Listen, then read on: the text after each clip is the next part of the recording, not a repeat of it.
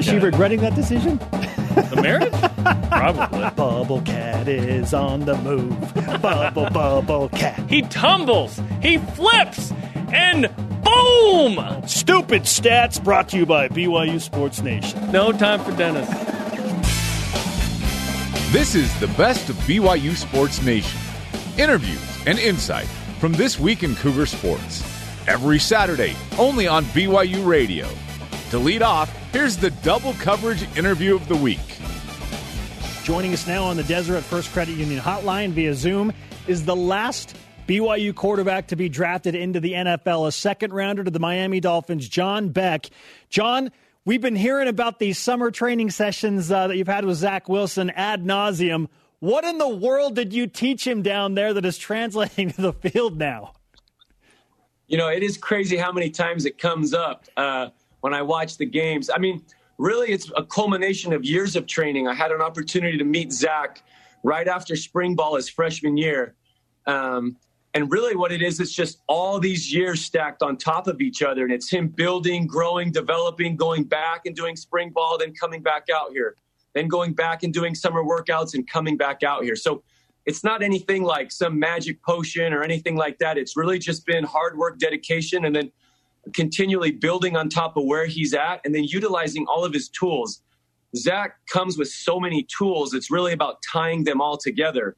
Um, the great thing has been the continuity he's been able to have at BYU because the system hasn't changed, the coaches haven't changed. What they've been asking him to do in the offense has remained the same the whole time. So now it's we can elevate Zach and then get him to perform in the offense, utilizing everything that makes Zach special. And that's really what it's been. It's just been a continuation and constantly working on those things. I want to point out that the legs behind you are some notable legs, right? That's what Drew Brees and Tom Brady's legs behind you. Yeah, do you know these legs? Ooh. Wait, I, I see Tom Brady to your right, our left, right? Yeah, that's yeah, that's then- Tom. I'm trying to think. Drew? This is our office space, but I was told to not move the camera, otherwise it gets bad. But yeah, this is our office space. So a lot of our starters, so like Jared Goff, Dak Prescott, Matt Ryan, Matt Stafford, we throw them up on the wall. So maybe one day there'll be a big Zach Wilson up here on our wall. Hey, maybe, and and tell people a little bit about what you're involved in because I, I believe you're still under the kind of the Tom House umbrella of coaches, right? Tom House, this arm guru. It's been pitching. It's been football. He was featured in uh, I think what was it called, Million Dollar Arm, with the, the two cricket players brought over um, in in that, in that Disney movie. He's he's a guy that uh, has coached a lot of notable people, as you're talking about. Yeah, so I met Tom through Drew Brees. I'd been training with Drew for years. Um, Drew had been working with Tom for years. Um, I got connected with Tom, but it was at a time when, you know, I really didn't get to play anymore in the NFL. And Tom just said, hey, look, uh, I'm getting more and more phone calls of NFL quarterbacks wanting to see what it is that Drew Brees has been doing, but I need somebody that knows football. I need somebody that can help me. So he basically just said, I'll make you a deal. I'll teach you everything I know about throwing if you bring everything you know about quarterbacking and let's form this group. So it was me, Tom, and one other guy named Adam Dedeaux. We formed 3D QB back in uh, 2013. And uh, Tom is Tom's not in the day to day anymore. Um, a little too old. He's also dealing with Parkinson's. So me and Adam run the company day to day. Tom still pops in here and there when some of our big time clients show up. But uh, yeah, it's been a huge blessing in my life to be able to stay around football, especially the quarterback position. I've been able to work with a lot of guys, train a lot of top draft picks. I love working with the NFL guys. You know, on Sundays, my job is to watch football. And on Mondays, my job is to watch the coaches' tape of all the quarterbacks that we train. And on Tuesdays, I'm on phone calls with quarterbacks dealing with all the stuff they're going through, things they're trying to improve on, a lot of the mental aspects of their game that they have to deal with as an NFL quarterback. And it's the same with the college guys. So, you know, I mean, I can't complain. I literally just get to do quarterbacking, think quarterbacking, and watch quarterbacks every day. So I love it. He is the Monday morning quarterback, and don't anybody argue about it. John Beck is with us on BYU Sports Nation. John, walk me through the demeanor that you have when you are watching Zach Wilson specifically and a BYU football game. What is your mentality like? What are you doing? Is it copious note taking? What's happening? No, not notes. There's a lot of rewinding um, because TV copies are a little bit difficult to see exactly what's going on from the routes and the concepts. You know, I've been able to spend so much time with Zach. A lot of the plays that he runs, um, we've repped them out here on the field. Um, a lot of his footwork tie into certain things. So a lot of the times I, I watch the play happen, I watch the end result, and then I want to just rewind it. Um, you know, uh, really, it's it's the following days when I can see actual game copies of what's going on, a little bit see more of the full field, what he's doing, and um, you know, I, I really kind of try to stay stay out of his hair. I mean, every once in a while we have just like a little like text back and forth, like, "Hey, man, I thought you played great. I thought this was really nice." You know, sometimes I will ask, like, "Hey, just kind of tell me what you were thinking on that one. You did such a good job there. I want to know your thought process." But that's it. I really just try to let the coaches coach. I mean, I don't get into reads ever with him. We never talk reads on this field. That's that's Aaron. That's Coach Grimes. That's what they do you know the work that we do it's all about getting in a position to perform really well so i mean these last three games i've just walked away every game feeling like man zach is just doing so many things right right now like he just looks in command of the offense in control of his feet his eyes are going in good like directions like it just looks like a seasoned veteran guy that's getting to run an offense that he knows so well and somebody that's just uh, really got his body doing the right things from a timing and footwork standpoint what did you have to uh, maybe work with him on the most when he started to come to you a couple years ago versus now? Okay, so athletic quarterbacks, guys that are twitchy, that also have used their athleticism a lot in the level before. So I say the level before because sometimes we get NFL guys where the level before was college, but in Zach's case, it was high school. So really athletic kids in high school can tend to eat up a lot of space in the pocket, but there's usually more space in high school than there is in college. They can get away with some of the mistakes that their feet may make because of their athleticism. And you saw this Zach's freshman year, a couple times during his sophomore year, where sometimes his athleticism would take him a little too far into another space, or sometimes his feet weren't always guiding him, but he relied on athleticism. So Zach was making throws a little bit tougher than they needed to be, and he was putting himself in a position that was a little bit tougher than it needed to be. So what we really tried to work on was just, hey, I want you to keep all your athleticism, but I want us to be a little bit smarter in the space that we chew up, right? Let's be smarter also in the position you put yourself in. If you avoid this, you know, tackler, if you avoid your guard being pushed back up into you in this manner, here's how to do it while staying an efficient passer.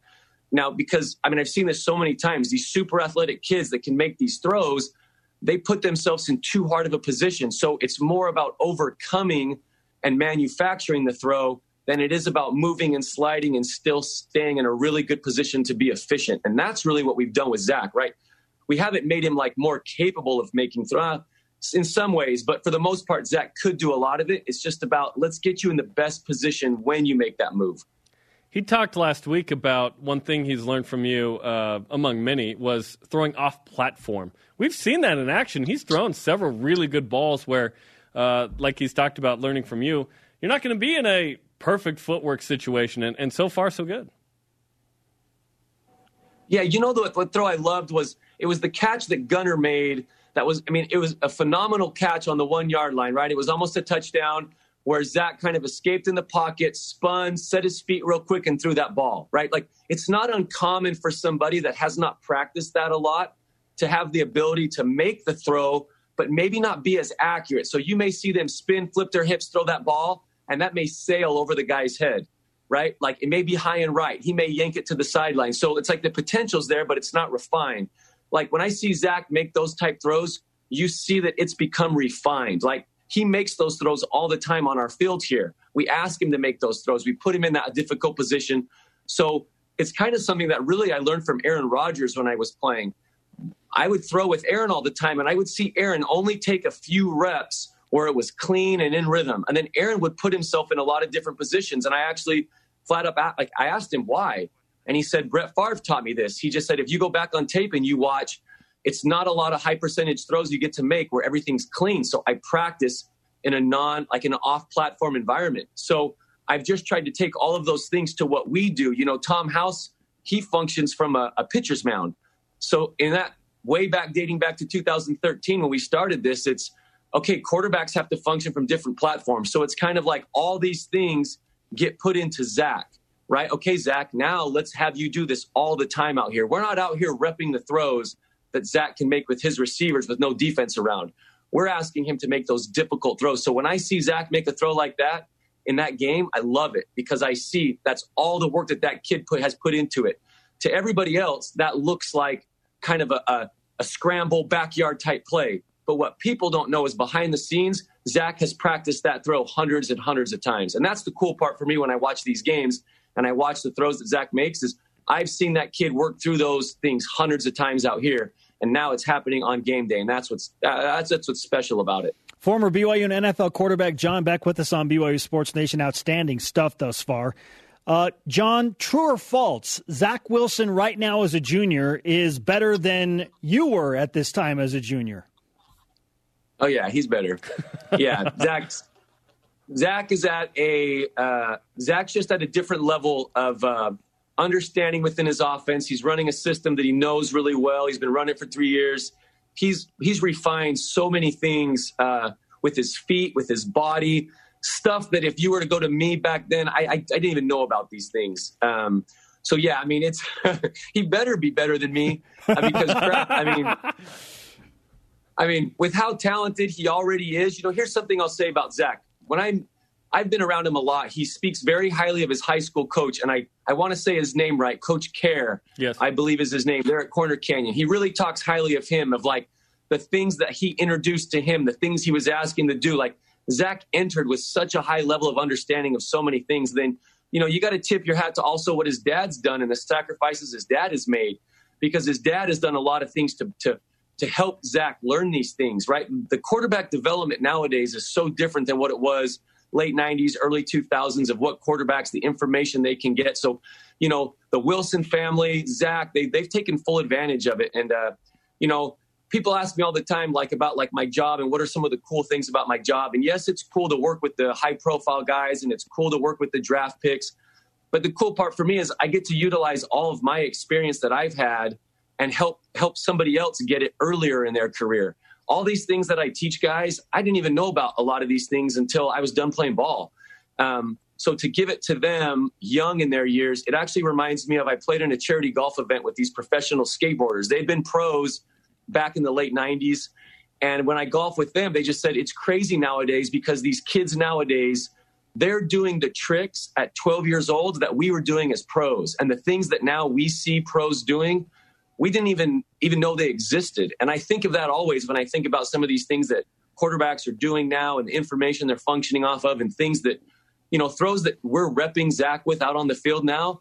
Like those were throws that like only happened when it was like, crap, man, that was a hard position to throw from back in our day. But you're not like you weren't even thinking about, okay, my front shoulder needs to be here, my head needs to be here, my feet need to be here, my arm needs to be here. Those are all these developments that have happened recently uh, over probably like the last six to eight years. And that's what's cool about Zach's willingness. You know, people, it's more than just a kid who's willing to drive down. It's a kid that's, you know, he recognizes the value of the information. And that's really why I have a job with the NFL guys. People ask, why does a Matt Stafford, who's one of the best throwers in the NFL, come to you guys? Why? Well, it's for those things. It's because of where your shoulder is in position in relation to your front hip, where your hand is in relation to your feet based off all these throws. It's information that back in my day, just no one was thinking that. John, it's always great to have you on the show. And for the record, we think that you would have gone 3 and 0 against this schedule as well. So there's that. well, uh, you know what? It's been fun to watch these Cougars play. I'm really excited for these games, these upcoming games. It's, it's exciting to watch Zach have all the success. The kid's worked his tail off for it. And, you know, when I watch the tape, also, man, the, the O linemen, the receivers, like there's a lot of things going on on that offense that are really, really good right now. It's great to see. John, great to catch up with you, man. Let's do it again soon. All right, sounds good. Yeah, Dennis Pitta, you're up next. no, no, no, no, Dennis. No, Wait, Dennis. No time for Dennis. Tight ends. No time for Dennis. Oh, you man. know this. I'm gonna get a text right after this. Watch. Dennis is gonna text me. No time for Dennis. Thanks, John. We'll work on that. Thanks, John. See you later. John Beck on the Deseret First Credit Union Hotline. Deseret First. You know why we show up. You know that Dak Prescott hit well, maybe you know there that, is time for Dennis. You know that Dak Prescott hip like hitch thing that he warmed up with? He got that from from John. We ran out of time. We were going to talk to him about that next time. Next hip, time. It's the hip thing. It's the hip thing, man. It's it's uh, all the rage. That was one of our favorite interviews this week. You're listening to the best of BYU Sports Nation.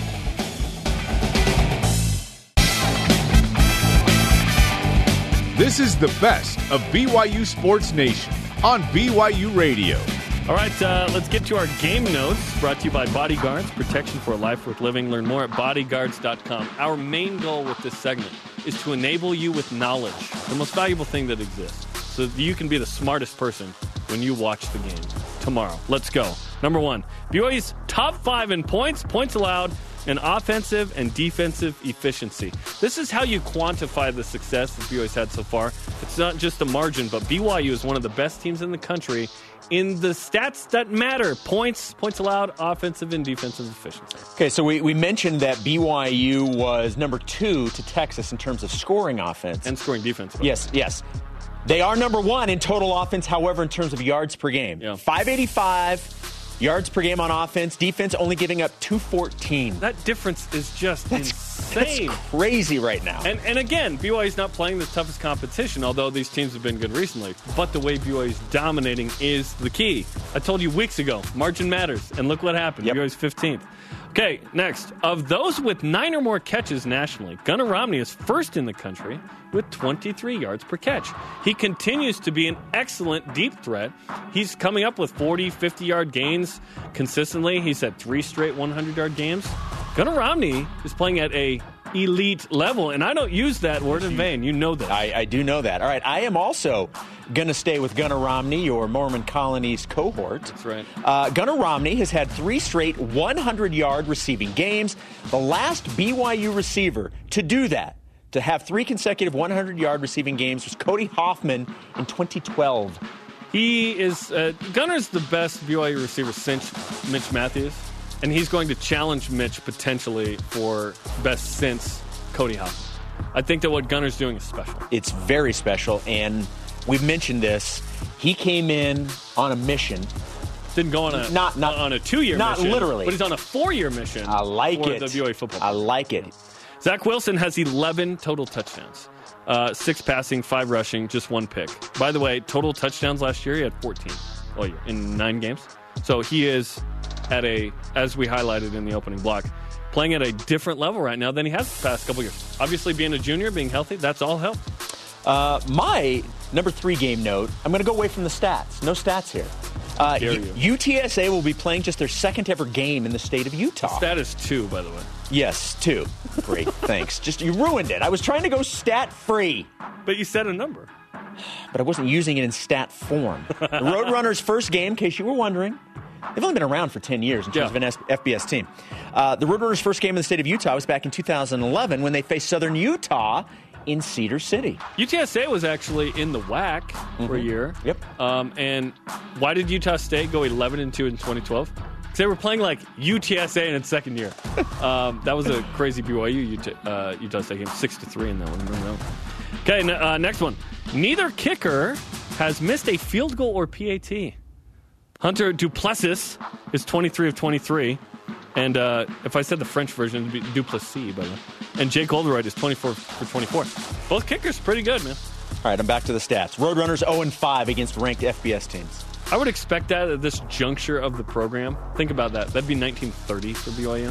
Very stunk until, what, mid 60s? Finally won a WAC title with Virgil Carter. Okay, those are the game notes. Right now, we're tracking Cougar opponents presented by BYU Food to Go, the MVP of your next event. What did everyone on the BYU schedule do over the weekend to help or hurt BYU's under the microscope strength of schedule? Jerem, start us off. Your next opponent is UTSA. The Roadrunners' undefeated season is over. They were 3 0. Uh, they lost 21 13 to UAB, but 3 1. The UAB team that's receiving votes now in the AP poll. Nice! The curious and almost unbelievable case of the Houston Cougars hopes to have an actual game this week. Cougars set to kick off their season on Thursday night when they host 2 and 1 Tulane.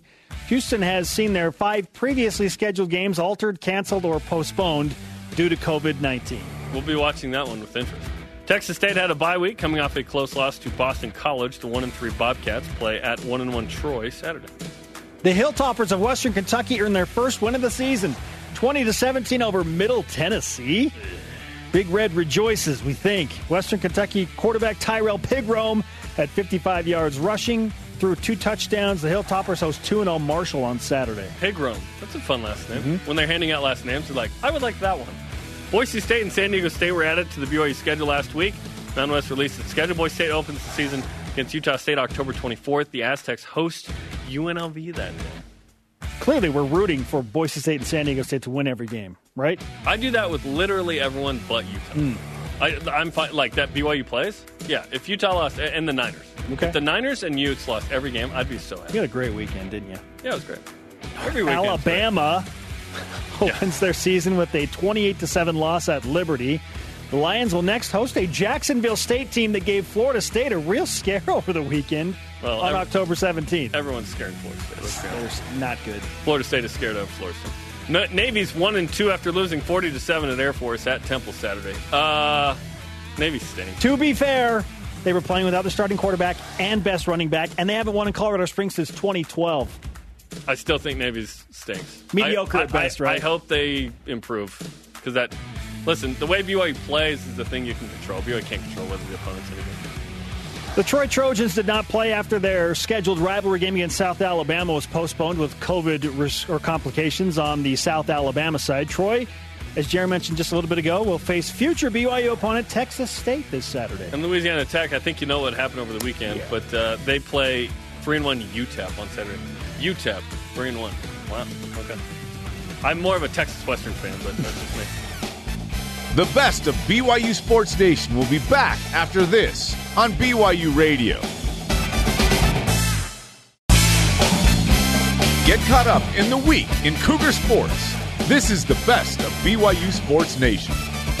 Man, Heisman hype, national rankings, NFL draft love. Zach Wilson is handling it all right now as the quarterback at BYU. So, how does he stay grounded? We talked with the junior quarterback yesterday on Zoom via the Deseret First Credit Union hotline. Zach, other than more dancing from Wes Wright, Jason Ayu, and Billy Nixon, what was the best thing you saw during Friday night's win against Louisiana Tech? Yeah, you know, I saw a, a pretty slow start from us, honestly, that that we were able to capitalize on uh, later in a couple drives, and we were able to uh, actually come out and, and make some plays. You know, have some some short memory, not starting off pretty good, but then coming out and, being able to let it go and, and and put up some points on those guys. The defense came through and held them too. So, uh, just good execution overall. What adjustments did you make after the first quarter when it was tied to put up 21 points? Yeah, you know, I wouldn't say it's anything specific. You know, I would say uh, the guys that you know maybe we had a couple misassignments or or I know we had some penalties at the beginning, whatever it was. I just think we we tried to clean those up. Uh, we saw the same mentality and game plan uh, going in after that first quarter, and so I think we just got a little more uh, sparked energy going. Zach, another wildly uh, incredible performance from you 24 of 26, 92% completion, five total touchdowns. What's made the biggest difference in your personal development and efficiency going from previous years to this year? Yeah, you know, being healthy is is always important. I would say that's probably one of the uh, most confidence boosting things for myself is just feeling like you know I can make any throw on the field now just because of uh, what I went through last year. Um, and then the other part would just be the experience. You know, not just me, but the guys around me. The experience we've all you know acquired over the last couple years of of just playing a lot of football. And you know, the more you play, the better you're going to get. Couple years ago, when Kyle Collinsworth was having a triple double, what seemed like almost every game, we would always ask him, like, "Did you know you were close? Did you know how many assists you had?" Da, da, da. In the middle of that game, and you've already had this with the 18 for 18. Did you know that you only had two incompletions most of the time? No, I didn't. Honestly, you know, it's not something I necessarily think about in the middle of the game. You know, maybe once you start getting subbed out, people will mention it to you or whatever. But uh, kind of like the bowl game, I had no idea. Um, you know, it was kind of just one of those things. I actually did know that that we probably didn't have many incomplete passes in that game. I didn't know how many, but um, I knew that we were, you know, completing majority of the, the throws we were attempting. How would you compare 18 for 18 in the 2018 uh, Idaho Potato Bowl to that performance on Saturday? Yeah, you know, honestly, I look back at both, and, and I would honestly probably say that that performance of, of just my decision making, you know, the level of difficulty of throws, uh, the explosive plays was was probably a lot higher level than the, the bowl game. You know, I still had a lot of plays I feel like I, I left out there in the Idaho Potato Bowl of uh, maybe things that would have been easier or or better plays for me in that game, and um, you know, I feel like that experience is just uh, coming for me in, in the third year. Zach Wilson, Zach Wilson with us on BYU Sports Nation. Are you looking to run more? Because you ended up with three rushing touchdowns, and I know we talked a little bit about this uh, when I interviewed you right after the game. But as you've had the weekend to think about it, is this something that we should plan on seeing more? Or are you wanting to run the ball more? You know, honestly, if if someone told me you can run as much as you want, and never get injured, then yeah, I would I would love to run the ball. But uh, you know, that's that's not a possibility. So honestly, you know, probably not. You know, the coaches have the same uh, mentality that probably probably don't run me as much as I.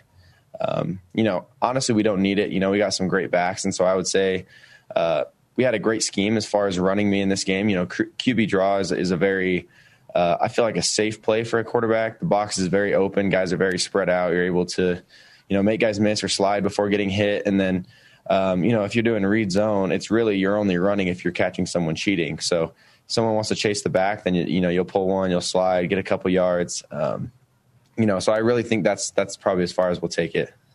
How would you compare your comfort level in terms of the playbook, the offense at the line of scrimmage, now that you are in your third year as a starter here with the same offensive staff? Yeah, I would say way higher, and I, I would say that's you know the repetition. There's so many plays that are the exact same from 2018 of of my freshman year, and you know we've we've added so many wrinkles and, and things since then, and you know made things a lot more detailed and better. But I would just say the base of what we're doing has been the same for about three years, and so I feel like I have a great grip on uh, just everything we're doing, and and you know, it's kind of just uh, it's like secondhand, like second nature. It just it just comes easy to be able to you know get a call from the sideline and you know exactly what's going on because you've repped it so many times. Zach Wilson with us on BYU Sports Nation. Zach, because of the way that BYU is winning in the first three games, large margins uh, in the national spotlight, the Cougars have vaulted up to number 15 in both major polls. Is that number 15 ranking more validating or more poison for you? You know, I think you could look at it from both from both ways. You know, for me, I feel like I feel like we're getting that recognition that we deserve, and you know, at the same time, I'm not going to be sitting here saying, "Oh, look at us, look how good we are." You know, we're gonna, you know, we're a good football team, and we need to keep approaching it every single week. And and we have UTSA this week, and this is only our fourth game. You know, so 15th ranking doesn't mean anything. You know, if you you lose a couple games, you're all of a sudden out of the ranking. So it really means nothing at this point. You know, it's it's really just um, cool to see that people are realizing that we're a good football team, you know, but at the same time, we can't drink that poison and, and, and think that we've arrived. Yeah, the efficiency is the thing that sticks out, and the reason BYU is ranked 15th, right, is the way you guys are playing on both sides of the ball. Special teams has been excellent as well. Uh, punting, kicking, everything's been awesome. So, what is it about the leadership of this group that is making sure that the resistance isn't necessarily the opponent, but it's like the standard you want to play to? Yeah, you know, when you have a group of guys that take it, you know, super seriously, whether it's the top 5% of that team, the guys that, you know, really will give anything for this team, um, when they set a standard, when they're in their third, fourth year, and they set a standard of what is required of this team, you know, you start to get everyone else to follow. Everyone else behind those guys kind of starts to say, hey, unless we do this, you know, we probably shouldn't be on this team. And, and this is what they require from us. And, you know, a lot of the leaders have done a great job of, of setting that standard high of, of the expectation here at BYU and that the pass was was not enough. And I think the guys have been doing a great job of of taking it seriously and understanding that we have the potential to be very good and and we just have to give it everything we have. Gunner Romney and Dax Milne have been, at least numbers wise, your two favorite targets thus far this season. Uh, are they happy, or do they complain that they're not getting the ball enough? yeah, I'm sure they're pumped. I'm sure they're pumped, you know, because we haven't had a a couple super high receiving uh, receivers in a while. So, you know, I'm sure those guys are pumped about it. Yeah, and you talked with Spencer after the game about it, but Gunner twice now to the one, he's almost in. He makes that incredible 22 yard catch, almost 23, right? Um, it, and Carter Wheat. And it seems like you, you put the ball in spots where only they could get it. Um, what I guess walk me through the decisions on those plays that ended up being great plays yeah, you know, that's the repetition of of working on on throws like that. You know, as a quarterback, you know, there's there's going to be times when guys are covered. You know, there's going to be times when guys are in tight coverage, but an accurate ball um, is something that a defense, you know, good defense can't stop. You know, good offense, uh, you know, overrules good defense any day of the week, and so. um, when Gunner's got a guy on his hip and, and he breaks uh, off of his slant route to the corner of the, the front pylon and the dude's, you know, draped all over him. If I just put a ball nice and high where only Gunner can get it, you know, it's either going out of bounds or Gunner's catching it. So, um, you know, those are the things that we try and work on. And uh, those are, you know, the things that'll probably take us to the next level. Zach, how many more times do you expect to hear about your uh, weekend travels to California during a national broadcast this season? I know they need to stop talking about that, honestly. But, yeah, they need to find a new story. Well, last week on the Sitake show, you gave some great insight to uh, when Greg asked you what you learned the most. You talked about throwing off platform. How often are you using that in a game now? Yeah, it's huge. You know, in, in that situation, the game, the throw to gunner, actually, I threw off platform not needing to. You know, it was a, a great pocket by my rece- by uh, my O lineman and um, you know, but there is times in games where you do have to throw off platform. You have to be able to, you know, make a throw in, in a tight pocket. And, um, you know, I think it's definitely something I actually look forward to. I actually kind of like when the play breaks down and you're able to, to say, Hey, I worked on this all off season. Like, like this is what I'm, I'm waiting for. and when you look at uh, Isaac Rex and Carter Wheat on a crossing route, they high fived. I don't know if you saw this on film later. It was on the first drive of the second half. Are, do you advocate for high fives mid play from the receivers? Yeah, that's what we teach. You know, it's it's part of the scheme. It's part of the details of the play of of how they set the depth on the on the routes and and how they know when they're hitting a certain mesh point and and then also how they know when they're allowed to turn around and look at the quarterback or keep going. Hmm. So that you've that's actually been practiced. You're saying? Yeah, that's actually been practiced. Nice. All right, Zach, we'll finish with this. Uh, how are you handling emotionally the early season conversation surrounding Heisman Trophy talk? yeah, you know, we're three games in and you know, I wasn't the most loved person last year. You know, I've been I've been down that road. I've been loved, I've been hated, I've been loved. And so, you know, honestly, it's all fake for me. It's all it's all background noise. You know, none of it none of it means anything for me. Um, you know, the goal going into the season, the goal last year and the goal right now is still the exact same thing for me. And um, you know, I just got to keep a level head and you know, I'll never let those emotions uh, control me and, and what my what I'm uh, you know trying to achieve here at BYU. Zach, we appreciate you hanging out with this man, and uh, know that uh, a lot of people want to talk to you, so we don't take it for granted. Thanks, man. Thank you, guys. Appreciate it. Zach Wilson on the Deseret First Credit Union Hotline. Deseret First, you know why, we show how. I think he's very dialed in and focused, like he's been on the field, right? Uh, off the field, still throwing darts, even in this conversation. And uh, in the film room, which will air on the Sitake show tonight and perhaps later this week on BYSN as well he is totally dialed in and ready to go in any situation. I think he gets it too. I I think he's a kid that's had success before and knows how to deal with it pretty well. Obviously, he acknowledged like, "Hey, I wasn't really liked around here. I was throwing picks and I was injured and we weren't winning as much." I've gone like, from loved to hated back it. to loved. Like like do you drink the poison or not, right? And and we've been talking about Eric Mateos is at the table. Uh, he's trying not to. Kalani's trying to keep this team focused because Again, Brigham Young once said that the Saints would be cursed with riches, meaning you have a good thing, but you don't handle it well. So, uh, is BYU being cursed with riches or not? If they stay dialed in and they play good games and continue to win convincingly, then they are focused at the right level. Adversity is coming for BYU football. There will be resistance. Absolutely. Everyone has it. Everyone gets it. This is the best of BYU Sports Nation on BYU Radio.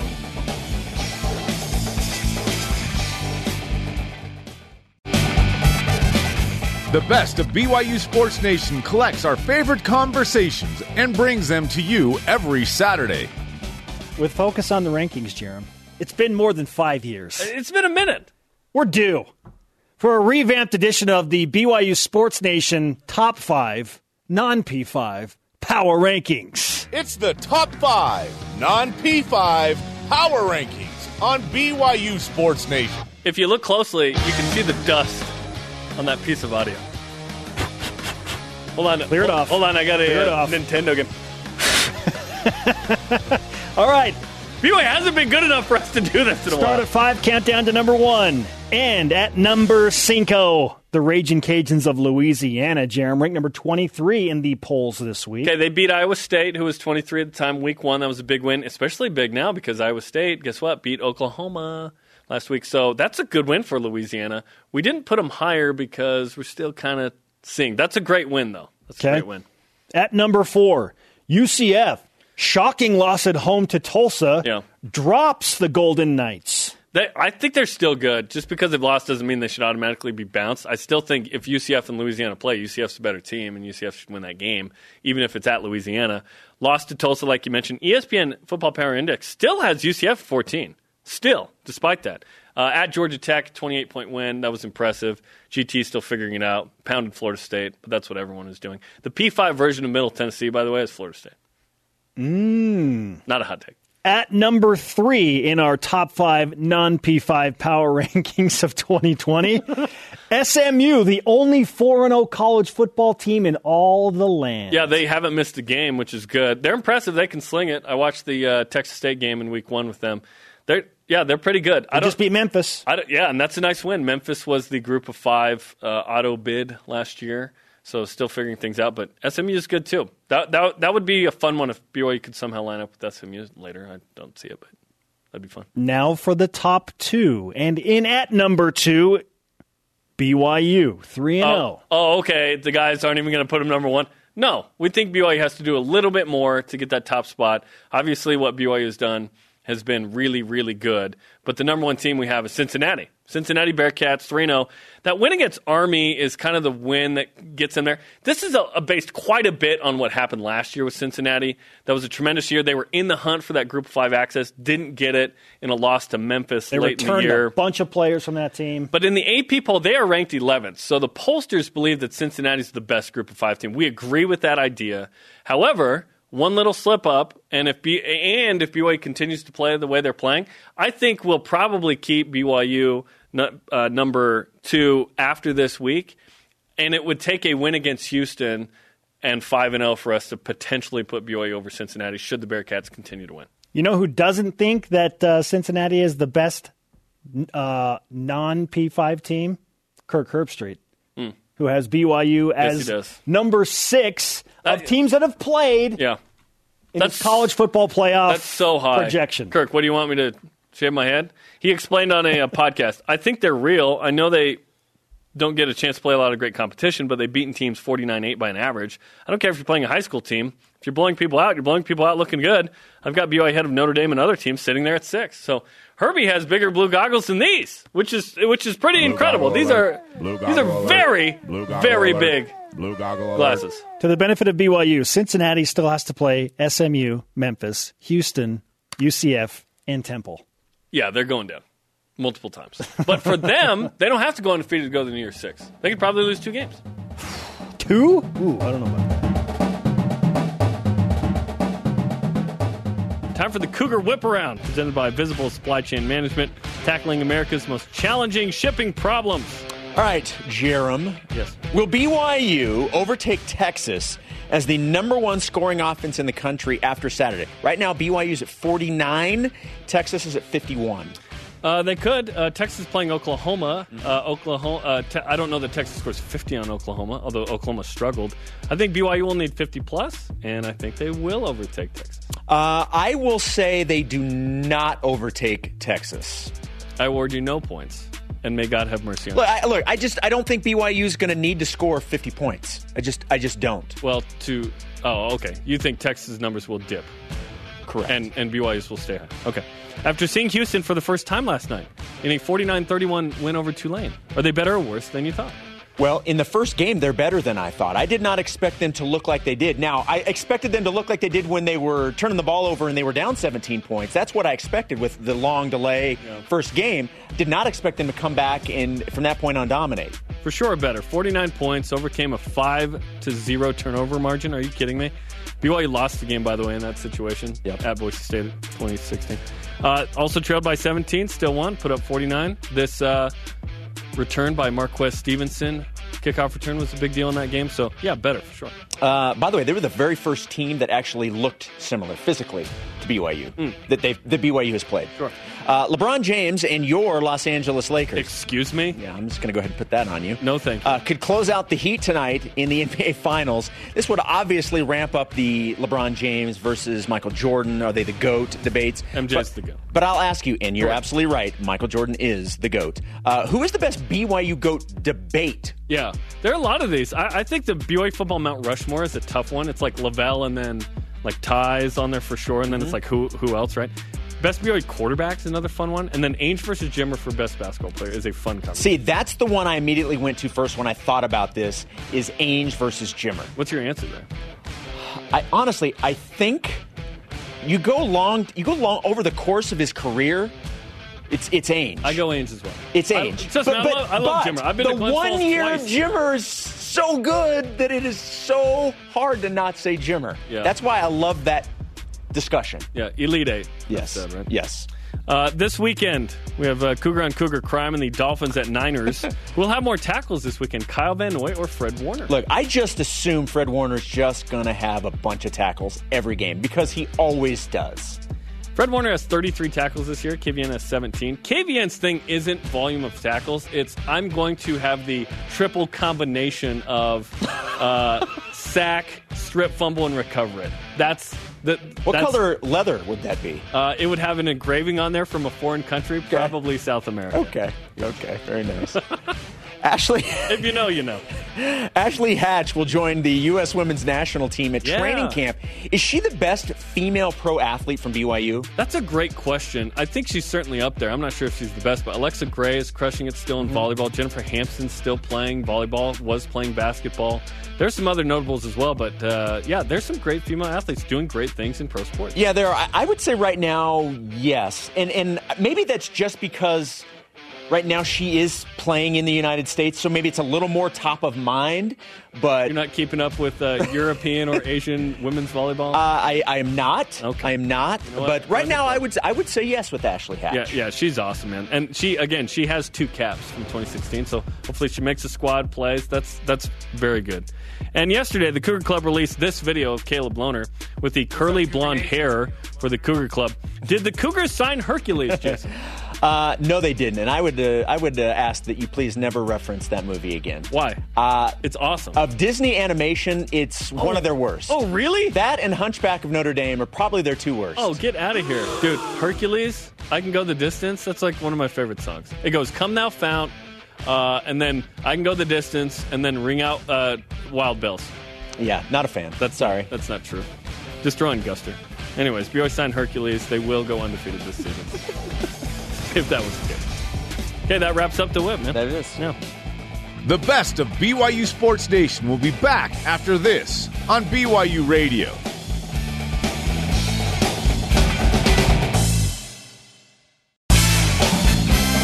This is the best of BYU Sports Nation on BYU Radio.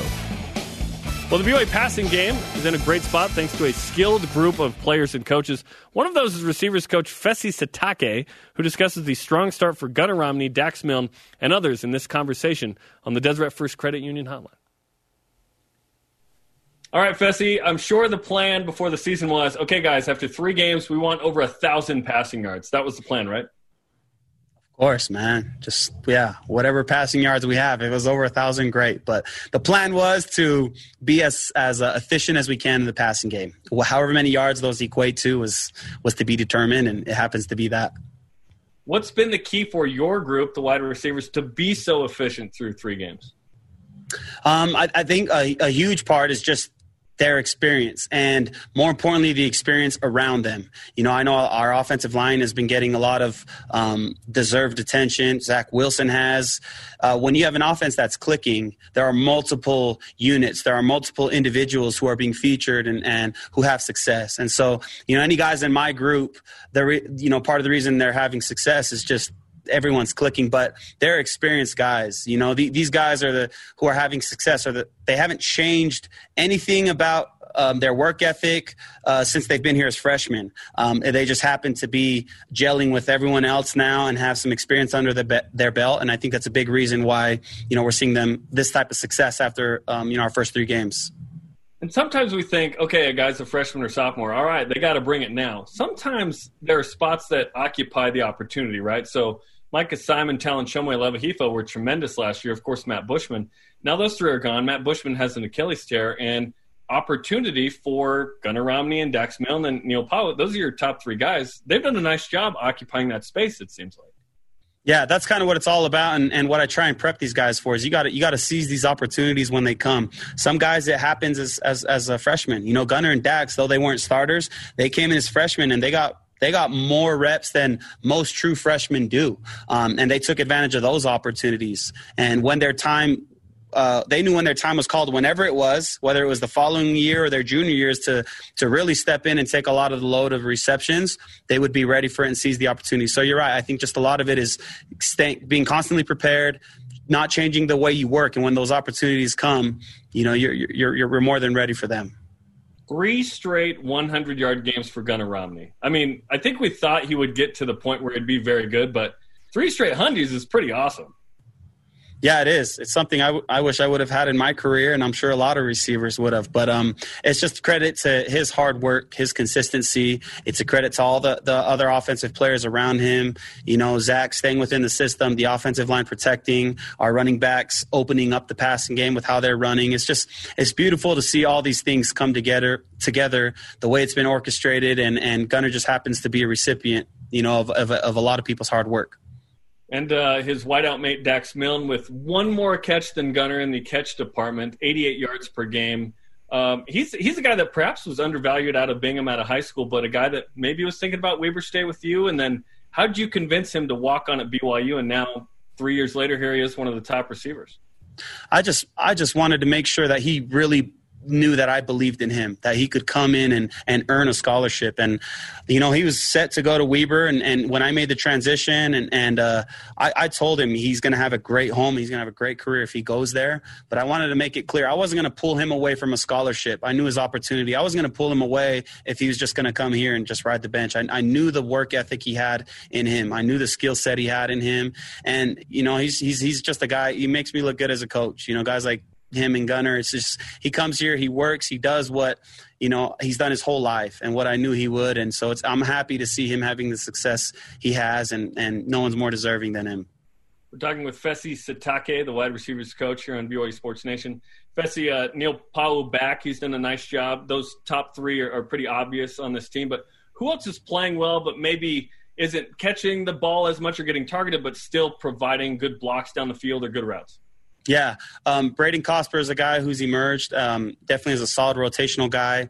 Um, Keanu Hill, Chris Jackson, Cody Epps. Those are three guys who, you know, has have had great fall camps, but have had little, you know, injuries and dingers along the way that have have kept them out or bumped them down a little bit. But there's a big group. I have a big group of guys there who are ready at any given time. You know, and last year I rotated a lot more, um, but but this year, you know, you, we've seen those three guys take the majority of the reps. As long as they stay consistent um, in doing what they're doing, it's kind of something I foresee happening throughout the season. But I know that there's a, a wave of receivers who are constantly competing right behind them, ready to go at any time they could play. They could emerge as a as a heavy rotational guy, or you know, we'll see. We take it week by week, but I'm fortunate to have some depth, and we got a lot of special young receivers, um, you know, in the making.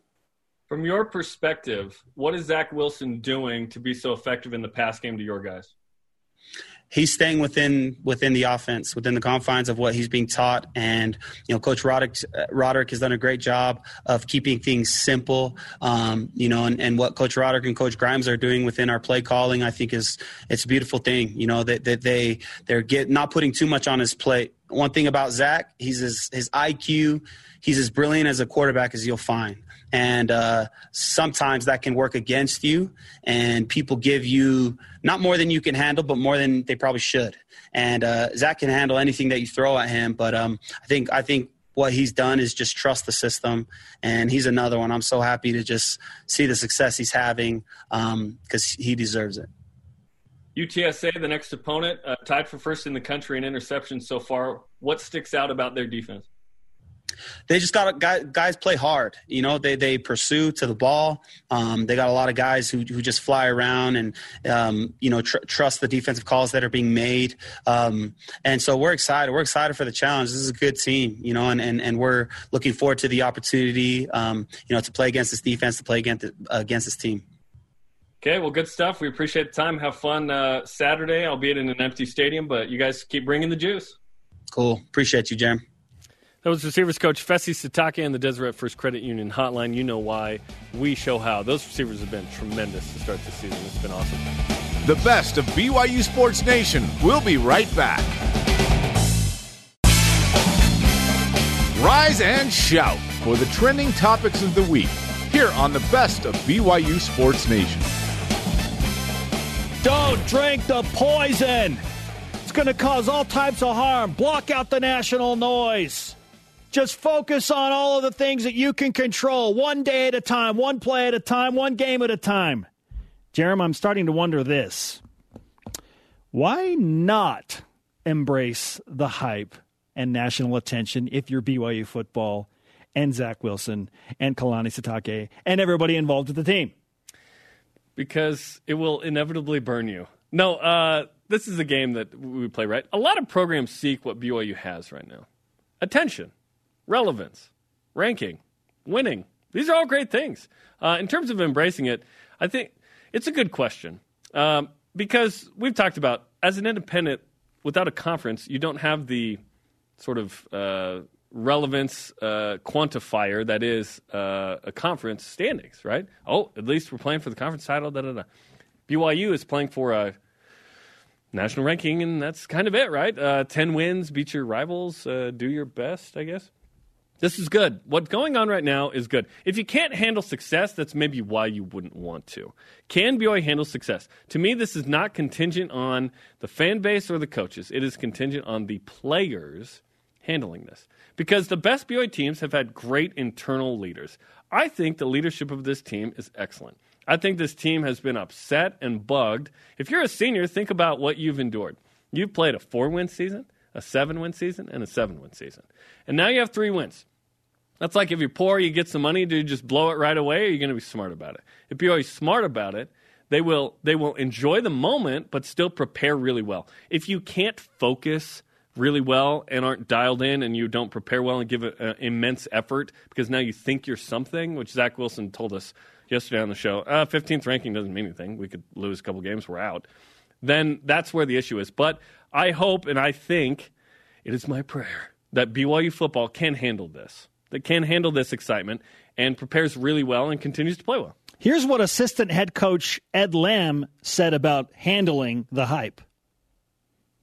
It's uh, it's really just a change in in obstacles. It's a change of, of challenges. Uh, when a team is is losing or disappointed or, or down at any point in the season, the challenge for the coaches becomes um, to to get the, to keep them believing in themselves and. Um, you know, we have the opposite issue right now. I, I, think our guys very much believe in themselves, and, and we have to do a great job of making sure that our guys understand that every team is good, every team is capable of beating the Cougars.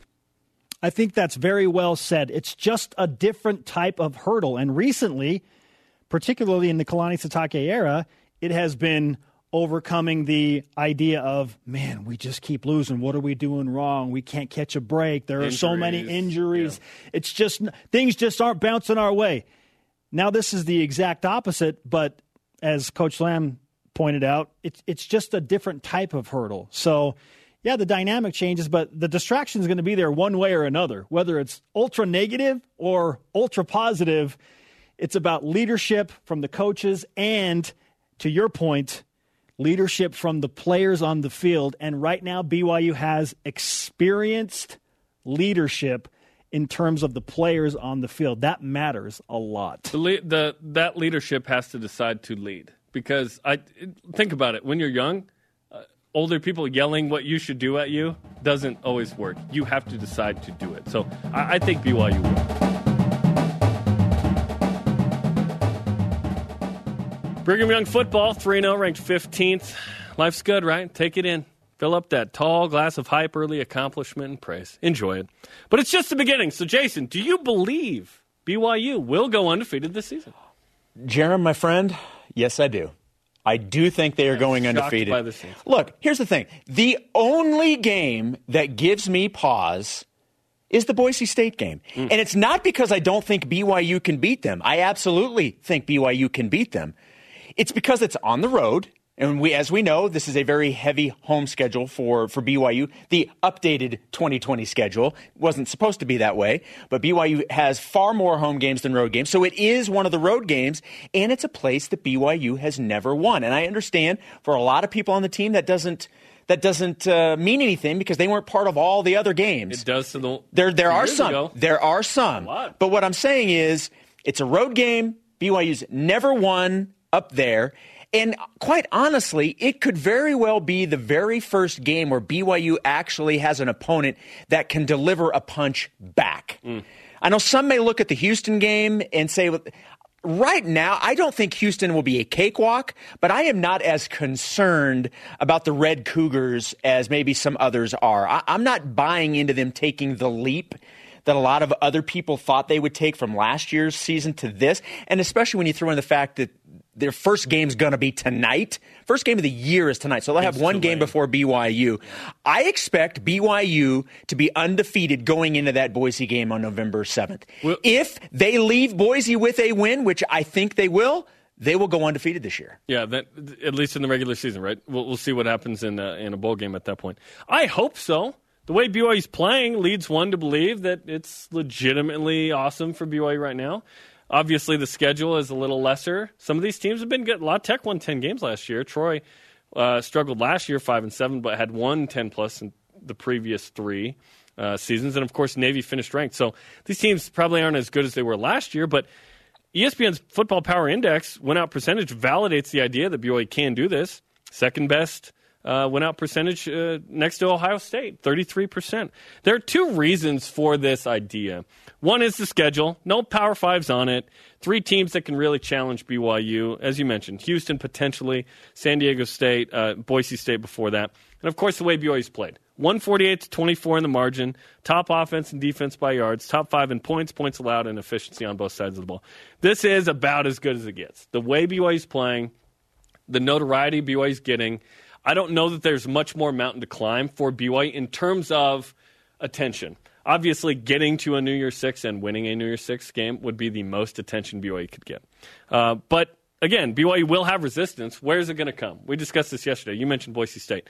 I agree with you. I, I don't. I think BYU is going to beat Houston, and we're going to go. Oh, that was easier than we thought originally. Um, and then Boise State's going to be the massive resistance. Will BYU have resistance in a different game that we don't see? Because this happens to a lot of teams. Clemson lost to NC State like two or three years ago. They didn't go into that season or game going, "Yep, this is the game where the resistance happen. We're going to lose." You never know. But Uh, don't you think that the, the scenario you're talking about possibly playing out, don't you think that there's been opportunities in the first three games for that to happen and they have more than exceeded expectations with that and yes. not allowing Sure. it to happen? Yes, but we're looking ahead. No, that happened. We're look. Yeah, we're looking at what might happen in the future. So if BYU doesn't win by 28, there's going to be some level of disappointment. Oh, there's no Wh- question. That, is- lev- that level has been set Yes. in terms of optimism. And whose fault is this? It's BYU football's. They're they're playing too well. But there's no such thing. Just play as well as you can, right? It's hard to go undefeated. Ask uh, I don't know, Gifford Nielsen, Mark Wilson, Jim McMahon, Steve Young, Ty Detmer, everybody else besides Robbie Bosco and the 84 team. It's really, really hard to go undefeated. Granted, this schedule is the easiest, best setup for BYU to go undefeated, perhaps ever. And yet, in a pandemic, BYU had to rebuild the schedule. It's lended itself to, as you mentioned, seven home games of the 11 scheduled, although there are three road games in the mix now. We'll see about Army. Army doesn't want to play the game. They would have rescheduled it by now. It ain't happening. I don't think Army's going to happen I, I don't think it's happening at happening this point. But do, do we believe BYU is going, going to go undefeated? I hope so. I, there's a good chance. I, th- I think it is very probable. This team. 33% probable, according to ESPN. this team with this schedule, and again, BYU has no control of the schedule. We know what the schedule looked like. BYU did the best that it possibly could to get games on the schedule. All BYU can do is go out there and perform, and they have performed beautifully. And, and we don't know that BYU won't add more. Yeah, there is still obviously Remember, opportunities to November do that. 14th, November 28th, December 5th. BYU still has three open weeks. And, uh, you know, BYU could add two games. BYU could add two games. So we'll see. The love continues to pour in for Zach Wilson, this time from ESPN play by play Anish Shroff, who's calling the BYU game tomorrow. Yesterday, he tweeted the following The more tape you watch of BYU football, the more impressive it gets. Quarterback Zach Wilson has master level command of the offense and is making uh, difficult throws look easy. Sound crazy, but he's taking the same leap from 2019 to 20 that, wait for it, Joe Burrow took from 2018 to 2019. Go Tigers. Is this crazy, Jason? Uh, no, it is not crazy because you have to understand why he made the comparison. No, he was not saying that Zach Wilson is going to win the Heisman. No, he was not Wait, saying what? that Zach Wilson is going to be the number one overall pick in the National Football League. It's about the statistic. It's it's about the statistical jump mm. from one year to the next, from being from not being on the radar one year to this level to being very much on the radar the next level. That's what the comparison is all about. So let's do a little comparison here. Let's look at Joe Burrow first, just very quickly. Okay. Joe Burrow's final two seasons, 2018, 2019. 2019, obviously, his Heisman year, they win the national championship Uh, number one pick in the draft. and the number one pick in the draft. So Joe Burrow in 2018 to 2019, his increase, and I'm just looking at passing statistics right here. He increased his passing yardage by almost 2,700 yards. unbelievable. He went from 2894 to 5671. And here's the biggest jump 16 touchdowns in 2018 to 60 touchdowns in 2019. Right, and and we're seeing the total touchdown difference, sixty-five to twenty-three. Like, it's- like it's- he can run too. It, well, and the and the completion percentage went from 58 to 76. I mean, it's it's unbelievable. Yes. So you then look at what Zach Wilson has done through three games, just just the th- first three games. and different competition. yes, different competition, but in 2019 versus 2020. Ironically enough, Zach in both years, this year and last year, the three games, has completed 60 passes, exactly 60 Well, there you go. but it's 60 of 95 in 2019. This year it's 60 of 71. So uh, the completion percentage has gone up in the first three games from 53.2 to 84 and a half. His This- touchdowns These are the most numbers we've ever presented in the. two through six. It's but what you're seeing you're seeing a significant number increase and efficiency increase, very much like you saw in Joe Burrow. Okay, yeah. If the argument is his rate of improvement, not that he's going to be the Heisman national champ, number one pick, then yes, because Zach Wilson is not going to win the Heisman or be the number one pick or win a national championship. What BYU can do is go undefeated and be in the New Year's Six, and Zach could be a late first round at best, if probably second, third, maybe fourth round pick. That's the peak to me. The uh, yeah, the reaction is, "Wow, you said Joe Burrow." What Joe Burrow did last year was unbelievable. It, it, may not be topped again. It, it, like he won everything that mattered, and his stats were stupid. He had 60 touchdowns and six picks, just like insane. Almost 57 yard, 5,700 yards of offense. Like if Ty Detmer and BYU had gone undefeated in 90, and Ty was uh, six two instead of five ten, that would have been Joe Burrow. You know, you that year. You know what I mean? So I, I, I want to do some numbers analysis as well. Let's look at just the differences in the rate of improvement for Joe Burrow from 18 to 19, and then Zach Wilson in 19 to the limited three games 20. Let's just look at those numbers, okay? And then look at what Zach has done in those. Again, I, I realize there's some differences here. Zach Wilson has a 4% better completion improvement from the second year. Yards per attempt, 2.8, better than the improvement of Joe Burrow, and then efficiency is plus uh, 22. So again, those are the differences on the differences. The point is this: that Zach Wilson, what Zach Wilson's doing is stupid. It's stupid awesome. And again, a few things in three games for Zach Wilson so far. BYU's played Navy, Troy, and La Tech, Com- and we compared all of Joe's season last year. How many? How many good teams did Joe Burrow play? I dare say great teams, very good teams. He played seven teams in the top 10 and put up those numbers. It wasn't Conference USA, Sun Belt, America, whatever. It was the SEC, and it was the playoff, and it was insane. It was just crazy. He, he went through Oklahoma and Clemson to te- cap it off, and still was throwing, what, six uh, touchdown passes in the national title game or something? What Zach has done is, is extremely notable. Um, this is sweet tasting information, is it not? Doesn't it, taste good? Look, at some It point, took everybody's. It got everybody's attention yesterday. at some point in the conversation, I'm saying all the rhetoric around Zach. At some point in the conversation with Zach, it's all sweet tasting. Do you get to the point where you like too much sugar sometimes? Uh, Like, No. you, like you've, Stop it. You've No. you- at some point in the night, you're like, okay, I got to stop at some point. At, this you say all- that, and then you go get more sugar. at, at some point it's too sweet and here's what happens and I, i'm not saying don't enjoy it i'm saying enjoy it at some point uh, all of a sudden up he threw a pick he's off the radar sorry you're done like that's what's going to happen just mark it down later it may not be this week it might be in a couple weeks whatever just enjoy this while it lasts hopefully zach continues to play at a really high level this high of a level that's going to be hard to see This is the best of BYU Sports Nation on BYU Radio.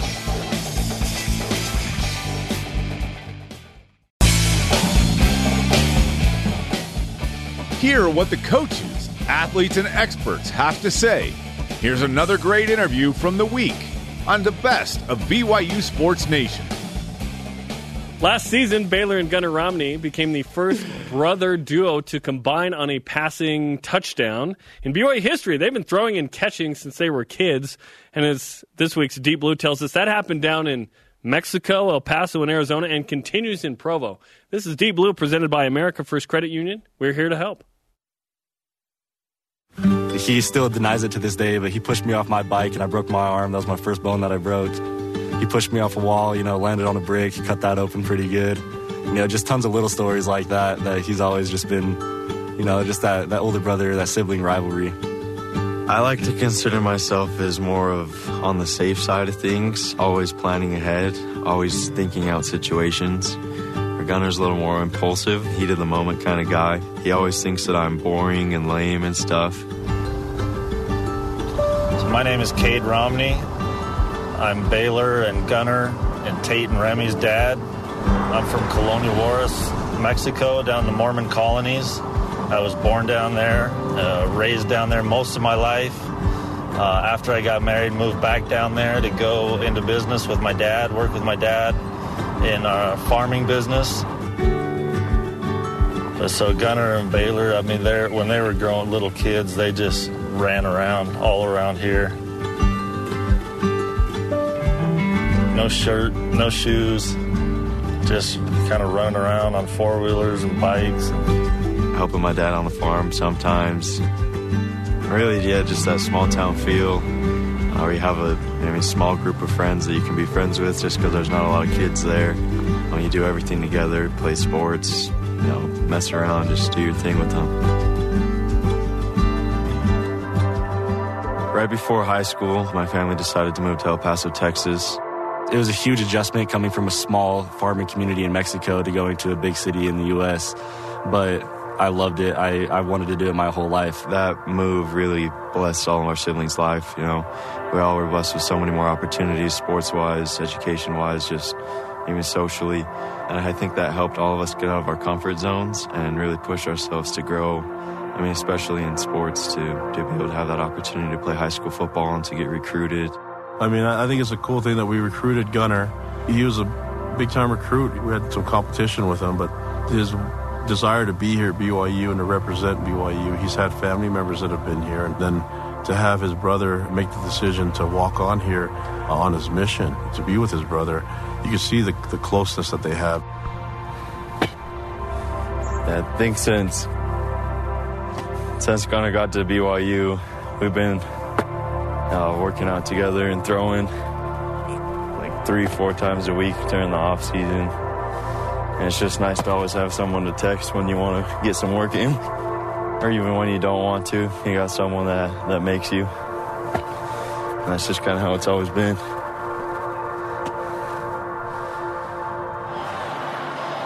He will under center. Wide receiver, bubble screen inside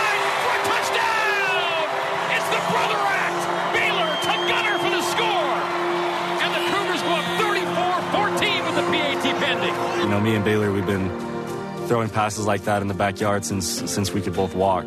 all the routes that we've run, the hours and hours and hours that we spent working with each other. And I mean, that's what it was for. It just kind of all added up, and and all that hard work paid off. That play was one that several guys had practiced, and we were felt good about just whoever was in the game at that moment doing it. Yeah, it just sort of worked out that way. We give those guys a hard time. We call it buddy ball. You know, Baylor always finds his brother and say, "Quit playing buddy ball." So he like he likes to likes to throw to his brother, but for good reason. They they do a lot of work together. Yeah. Gunner, for whatever reason, he has some kind of a phobia against uh, saying I love you, or maybe he really doesn't love us. I, I don't know. You know, I sent him a text the other day when just after the Navy game, saying, "Hey, good game, proud of you, love you," and I sent that both to Baylor and Gunner. Baylor writes back, "Love you too, Dad. Thanks, appreciate it." Gunner writes back with just a thumbs up by the comment that I made. So it- it's hard to get some expression out of Gunner sometimes. Baylor will let you know how he feels, and you know he doesn't have a problem saying that, but Gunner's a little tougher to squeeze that out of. My last birthday party, uh, we were just over at Gunner's house with some football guys and some of my friends, and uh,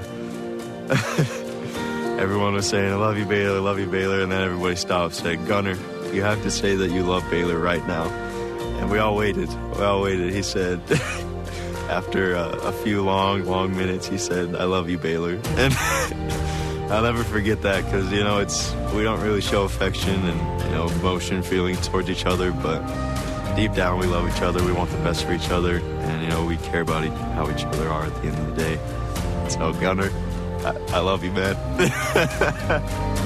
So Baylor, he's just always been such a good role model in my life. Just someone that, that's always been there for me, and someone that I know is going to be there for me in the future, no matter what I'm going through, no matter what he's going through. And so for that, I just want to say I love you, Baylor. That one didn't even feel weird. Nah, see, he's not here. That's why.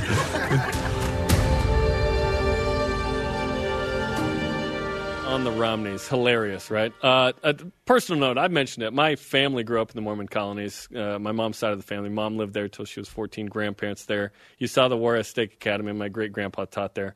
So that, that was a really personal one for me to see these guys from this small farming community who, yeah, they had to move to really get recruited to El Paso and then eventually uh, for Baylor and then, and then Gunner was in Chandler. But uh, these guys are making plays. It's weird that kids from the Mormon colonies are playing for BYU football. Like, this is two worlds for me colliding, and they've been awesome. Gunner, especially this year. Gunner has been fantastic, and I keep going back to before the season started. He said his goal is to be the number one receiver. Boy, has he delivered on that. He has been fantastic. Three straight 100 yard games. I, I don't know that I expected any BYU receiver to have three, period. And he's had three in the first three games. And he is that true down the field receiver, stretching the field, those deep balls. Uh, it's just fantastic. He Top- has been phenomenal. Gunner Romney's top five in uh, receiving yards and yards per catch in the country, which is pretty cool. And Baylor's been really efficient when he's come in in garbage time as well right now. And he's getting a lot of run. BYU's so good that Baylor Romney's getting a ton of run. And uh, he's, he's ready to rush. It's time to review how we did with our prop picks for the BYU Louisiana Tech game on Friday night. Yeah. Heading into the matchup, three way tie, seven points apiece. It is not that way now. Up first, With Jason, by the way. There are two of us. Correct. Someone else. we asked who will have the greater margin of victory tonight, BYU or the Los Angeles Lakers? This was an easy one, man. Yes. BYU was going to slay, and the Lakers were going to win. Little did we know, oh, Bam uh, Adebayo and Goran Dragic out. Were the Lakers Only a going 10 point to? margin. Were they going to win by more than the line of twenty four? No. So you and I said Brigham. Jason said Okay. the Lakers. We got it. Okay, uh, more penalties against BYU or Neil Pau'u receptions. Five pens for 60, uh, That 50 seemed like a lot. That was a lot. For a home game with no fans. given three, given, well, it's not all about false starts, right? Uh, Pau'u, four receptions, 61 yards. So See, and I thought if more I pens. said on Friday, if Neil has four catches, then I should be safe. Well, BYU wasn't going to maintain that penalty or lack thereof pace. It was three in two games, which is just dumb. Five for fifty, three holding penalties. Yeah. I was like, someone hit somebody. Eric get, Ma- it, get it on sportsmanlike. This is way too clean. Eric Mateos publicly apologized to Lopini Katoa for his offensive line holding on every big Lopini Katoa play. Y factor pick, right? Was that who you picked? yes. Nice. Will BYU be plus or minus in a turnover battle? Or plus two, first time this season. Okay. Yeah, uh, Jason and I said plus. You said even. You shot your shot. Yeah. Uh, Louisiana Tech, by the way, had the FBS high streak of 19 consecutive games with the takeaway. They didn't have one. Didn't happen. That's why I went even. I'm like, oh, they're probably going to have one, and BYU Well, should have at least one. Zach Wilson tried to give them one on the fourth down, which, by the way, we all were like, whoa, the Kenny Stabler fumble Ruski rule? Fourth down, you can't you can't fumble it and have someone else recover. Gunner Romney runs in. He Everyone's like, touchdown! touchdown. Nope, the ball was dead once Zach didn't recover it. You can't fumble it forward on fourth down. But it wasn't a takeaway because BYU recovered, obviously, with Gunner.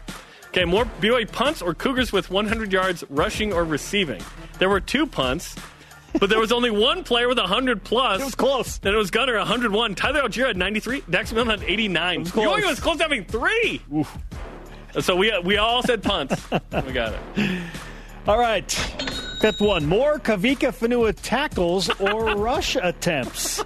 We both got this one wrong, Jarom. We both thought he would rush the ball more than he would have tackles. He didn't really come in. It was Miles. It's Miles Davis now. He's the Miles guy. Davis brought in his trumpet and he was blaring his way to some garbage yards. Miles Davis is the guy that's going to run the ball. He's the garbage game. uh, time guy. Which, by the way, everyone knows you're getting the ball. That's so hard. That's so hard. Yes. Everyone knows Miles Davis is coming down. I think Kavika's opportunities to run the ball are coming to a close because Yeah. Sione Finau is almost back for yes, BYU. it's been two or three weeks since they said two or three weeks. And he could have played a couple weeks ago had they needed him, by the way. Okay, Jarom, after a successful weekend, uh, three of the five. Wait, are you? Did you get three of five or four? I got five? four of five. Four of five, Yeah. Jarom. Well done. 80%. Zach Wilson, me, 80% guys. You, know what lead the way with 11 points. Jason at 10, and uh, like you said, I shot my shot and whiffed. You went for it. Yeah, I, I appreciate the hustle. I'm, I'm in at nine. We'll be right back with more of the best of BYU Sports Nation. The best of BYU Sports Nation collects our favorite conversations and brings them to you every Saturday. Our next guest is the analyst on the broadcast tomorrow, UTSA, BYU. He's also the ESPN National Recruiting Director. You've seen him on the sidelines. He's in the booth. He's all over the place. And this season, in a pandemic, he's calling games from home, but he's still bringing it. His name is Tom Luginbill. Tom, thanks for being on the program. You, you bet, guys. I really appreciate you having me. Looking forward to this one Saturday. We wish you were in person, but obviously it's different at home. So, what's it like calling games from home this season? It is unique to say the least. That's probably the best way I could put it. You know, so much of broadcasting games on site is about the atmosphere and it's about the energy and the enthusiasm and the you know the face-to-face interaction and particularly with my role the last 7 years being an analyst on the field and being able to supplement the broadcast with a different vantage point than the guys in the booth. Now you remove all of that, you know, and it just kind of becomes this very sterile environment. You know, I joke that we, we broadcast out of a broom closet now, and so uh, you're doing everything off of different different cameras and different monitors. Um, obviously, there's challenges that come with that, but it is what it is, and uh, and it's just kind of the the week to week deal that you kind of grind through and you figure out ways to work around it. Tom, let's start with uh, a little bit of a broad question. What have been your overall impressions of BYU through the three games, and just how good do you think they are? guys, I got to be honest with you. I, I think they're really, really good, and and I understand that. You know, you you look at the opponents, you say, okay, well, they played anybody that's any good? The reality is that they probably haven't played, you know, a, a really good or a great team, but they haven't played down to the level of competition either. They've gone out and played to their own standard, and they've played at a very high, very consistent level. And I think one thing that they've established is they've got tremendous depth on this football team. When you consider how the offensive lines had to be rearranged, the running back room has been affected. Defensively, they've had some issues that they've had to contend with, and it's been next man up without any drop off in in uh, in production. And you know, I've seen Memphis this year. I've seen SMU. I'm actually going to see Cincinnati uh, the following week. So you know, there's a lot of talk about the, the group of five team and is this maybe one of those years where if somebody runs the table, there's a great opportunity as it relates to the college football playoff or you know the, the New Year's Six? From what I've seen on film, BYU is superior to those teams I've already seen that have you know uh, you know come into the season with some preseason hype, and so we'll see how it plays out. Uh, the the level of play they're playing at, if they can continue to sustain that, they're going to be very very difficult to beat. Yeah, and if they sustain that, woo, that's another level, right? How much of it is how BYU's played, like you mentioned, they haven't played down to the competition, but also that BYU's taken advantage of there's not Pac 12 and Big Ten games being played to occupy the attention. So it feels like BYU's filled that a little bit. To what do you credit BYU's meteoric rise here from zero AP poll votes four polls ago to 15th? Well, the quarterback's playing unconscious right now. So I think that, uh, you know, he's finally healthy. Um, you can see that he's confident, he's poised, probably more comfortable than he's ever been as, as the leader of this offense. And I think when you start throwing out some of these numbers, you know, same amount of touchdowns as you have in completions, um, the explosive plays, some of the throws that just look really, really difficult, he makes look easy. Um, all of that stuff starts getting out there. And, and what's going to happen, and you referenced it, you're 100% right. There are viewing windows now that are going to be occupied in that noon or 3.30 Eastern window where they're either going to be on ESPN or ESPN2 that you generally, a BYU or a Memphis or a Cincinnati is not going to have that opportunity. So now the more of the country sees you and sees what you're made of and, and you know, what you're capable of. It's, it's interesting too because – you know, I, I, grew up. My dad was the head coach at San Diego State from 1989 to 1993, and you guys might be a little young for that, but there were some epic clashes between San Diego State and BYU during during that five year period. And my dad and I were actually talking the other day, and he said, "You know what, man?" He goes, "That BYU team looks a lot like the teams in the early '90s," and he hmm. was really referencing the front. I think obviously Zach is a much better athlete than Ty Detmer ever was but Zach's probably a much better natural natural passer as well as an overall prospect. But I started kind of thinking back and and my dad and I were talking about it, and it's so true that the dominance up front, the physicality, and then the supreme quarterback play, I can see some of those similarities. Was the 1991 BYU San Diego State game the craziest game you've ever seen? 52 52? Well, I was on the sideline for that one. And my response to that question is my response to that question, I can tell you right now, it's the middle of the third quarter. It's 45 17, and that game is over. And um, really changed the course of my dad's career. I mean, it, it, it really did. They, not having that WAC championship at that time, and um, you know, two of the best teams in the West Coast at the group of five. Well, it wasn't the group of five then, but they were clearly the premier teams on the West Coast at that time. My answer to that question is if there's anybody that ever doubted why Ty Detmer won the Heisman Trophy, just go watch the second half of San Diego State BYU in 1991. Yeah, that was that was a crazy one. Tom, let's go back to Zach Wilson. Uh, yesterday on Twitter, your broadcast partner Anish Shroff compared Zach Wilson's season from last year to this year, his his jump in terms of performance from last year to this year to Joe Burrow and what Joe did at LSU yeah. in 2018 to 2019. What do you make of that comparison? Well, I like it. We've talked about it. We're going to incorporate it into our broadcast. I think I see a lot of similarities in terms of style of play. Now, I'm not saying he's this guy because I said this on College Football Live this week and everybody's blowing me up about it. But when you look at Zach Wilson and the way he's able to get rid of the football and the different arm angles and how he can throw off balance and he can throw across his body, reminds me an awful lot of some of the things that Patrick Mahomes can do physically, where you just, it doesn't always have to be perfect. All right. You can make some of those off balance throws and still be accurate. I think the Joe Burrow comparison is unique and interesting because not to say that Zach wasn't, uh, you know, a, a, really good player a year ago, but you could kind of just get the sense he wasn't always in sync. He, he was a little bit streaky at times, and it was the exact same way for Joe Burrow the year previous to the year he had. Now I don't know if Zach's going to throw sixty touchdowns, but the the rise of getting the right people around you, a coordinator really starting in, in, in Jeff Grimes to kind of know, okay, like, these are the buttons to press. Here's the strengths, here's the weaknesses. How do we accentuate them? How do we hide those? And it's very similar to what took place at LSU with Joe Burrow under Joe Brady when he came in to, to work with that offense. And you just saw a confidence level and a um, almost a quiet swagger where – I bet if Zach Wilson, and I'm probably dooming him here, stopped to think for two seconds about the performances they've had in the first three weeks, it would probably screw them all up. You know, he needs to just forget everything, block out all the clutter, and just keep going because the guy's playing out of his mind. And that's exactly what Joe Burrow did a year ago. Yeah, we did a little uh, film room with him and broke down a couple of plays from that. He, he could be a TV analyst one day. He he knows what's going on. He's worked with Tom House's Right. crew and John Beck. And well, what's interesting too is obviously the right labrum tear that he fought through last preseason, and then midseason the the thumb tear.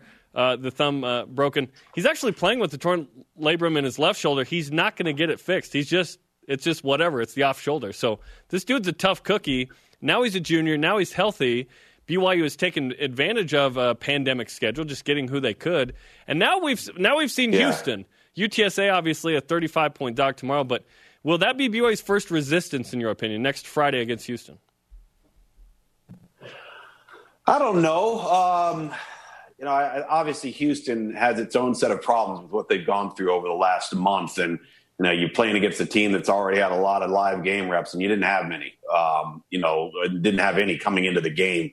I still think they're probably scratching off some of the rust. I this UTSA team, I know the the the, the betting line, but they're really athletic. Um, they're a team that would worry me uh, just because. Listen, if their quarterback doesn't get hurt last week on the first play of the game, if you watch that game, they probably would have be, would have beaten UAB, and UAB is a good football team. So I don't want to get. I, I don't think that BYU is smart enough not to get ahead of these guys, but um, they know a lot more about UTSA than anybody knows about Houston right now because there's such a limited sample size. So you know, we'll see how that plays out a week from now. Tom, besides Zach Wilson, who else has caught your eye on this BYU team? Who, who are you looking to uh, maybe pay attention to coming up uh, during the broadcast tomorrow? Well, I, think the nose guard is a real problem. You know, he's he's so disruptive, and it's not just as a zero technique, anchor at the point of attack, occupy double teams type of guy. He's an upfield disruptor. I think that they've become so so much better uh, along their defensive front in terms of rushing the passer, even when it's only three down. And then this batty kid just comes out of nowhere and um, is, is all over the place, you know, as a pass rusher. So he looks like a new shiny toy under the under the tree. And so I, I'm expecting to see more of him this week. And you know, it's interesting. The the two running backs, I don't think anybody's ever going to accuse them of being these dynamic home run threat guys. But if you watch the run game and you watch their style of run, everything is downhill. Everything is north and south. There's no dancing. There's no there's no wasted energy and wasted motion. So you're always going to be falling forward. And I think that that kind of lends to the the physical nature of their front. And I was um, going back and forth with Coach Grimes this week, and first thing I said to him, I said, "You guys are simplicity made to look complex." I said, with all your formations, all of your shifts, all of your motions, so far I've counted you have four run plays. Four. I said, you and and and uh, and I said, in your passing concepts, all come off to some degree, all come off of those four run plays. And a lot of that is is tied to his time with Gus Malzahn at Auburn. Um, you know, there, there doesn't have to be a lot of subs. You don't have to go out there and rep 15, 20 different plays. It's not enough time. Make it about window dressing and rep the same plays over and over and over again. That stood out to me as well in watching them the last couple of weeks. Yeah, that simplicity has uh, led itself to success so far for BYU. Well, we look forward to the broadcast tomorrow on E ESPN2. Tom, thanks for taking the time. Great to chat with you. You bet, guys. I appreciate it. Looking forward to this one. Tom Luginbill on the Deseret First Credit Union hotline. You know why? We show how. Great stuff from Tom. We haven't had him on the show first Yeah. time. I've, we've watched him for years on ESPN crush it. He does a lot of recruiting stuff as well. Um, so great stuff from Tom. Yeah, he was fantastic. Uh, if you don't mind, I would prefer we just end the show right now. Uh, Why, Za- the Pat Mahomes- Zach Wilson Patrick was just thing? compared to Joe Burrow and Patrick Mahomes. I'd like to end on a high note if we may. I listen. I don't, there's not a lot more room on the mountain to go up for. I love Zach. it. I I'm- love it. I'm serious. Like I love the, it. the rhetoric. Once you get to this point, you only come down. So that's the danger. So, it, but enjoy it. Join the conversation 24 7 on Twitter, Instagram, and Facebook using the hashtag BYUSN. The best of BYU Sports Nation rolls on after this.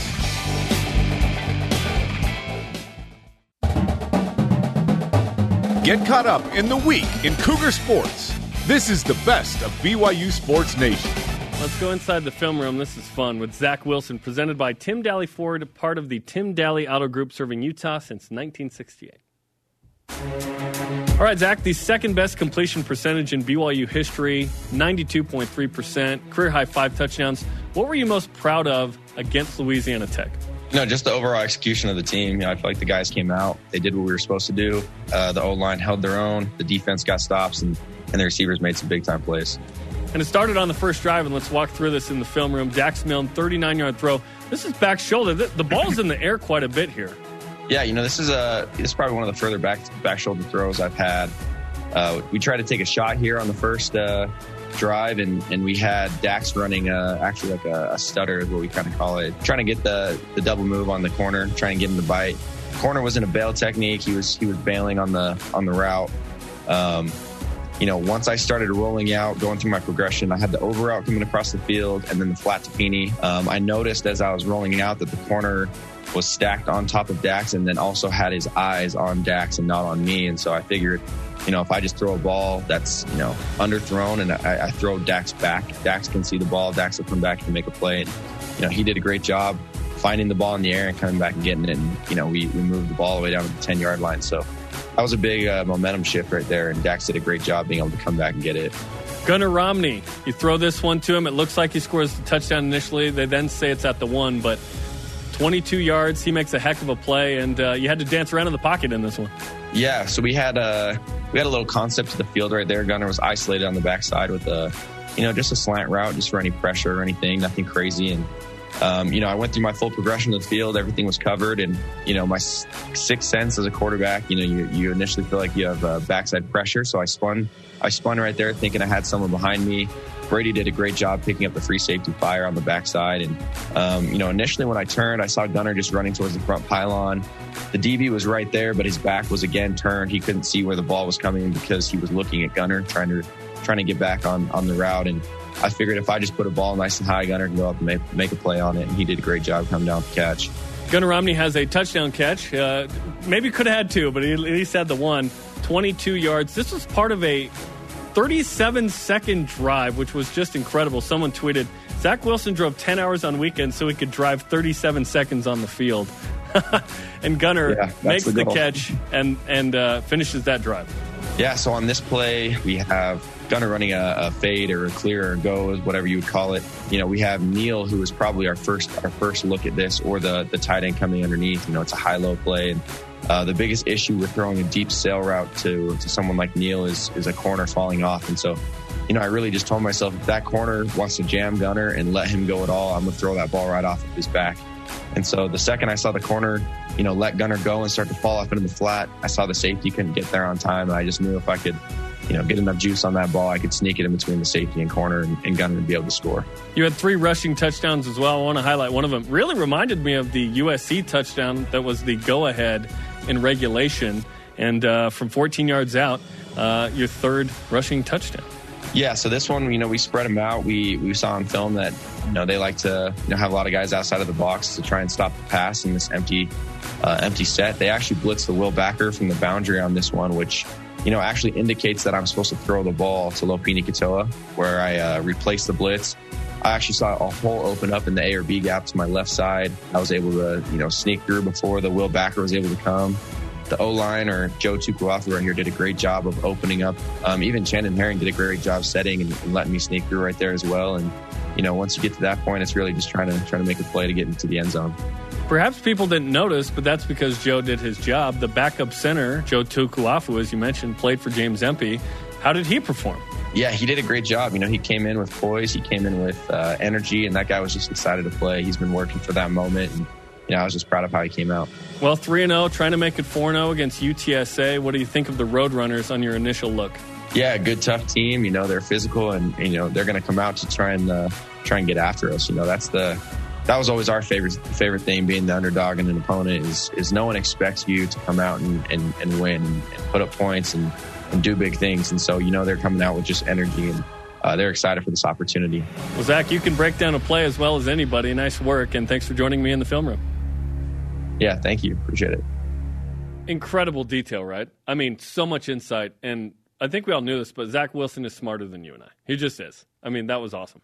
He's a football junkie. We've experienced this when he was looking back at the Tennessee game with us over the summer. It's like, okay, he needs to do this all the time. Yeah, and USC was incredible as well. He's uh, he has a future in this if he wants to do it when he's done. Outstanding.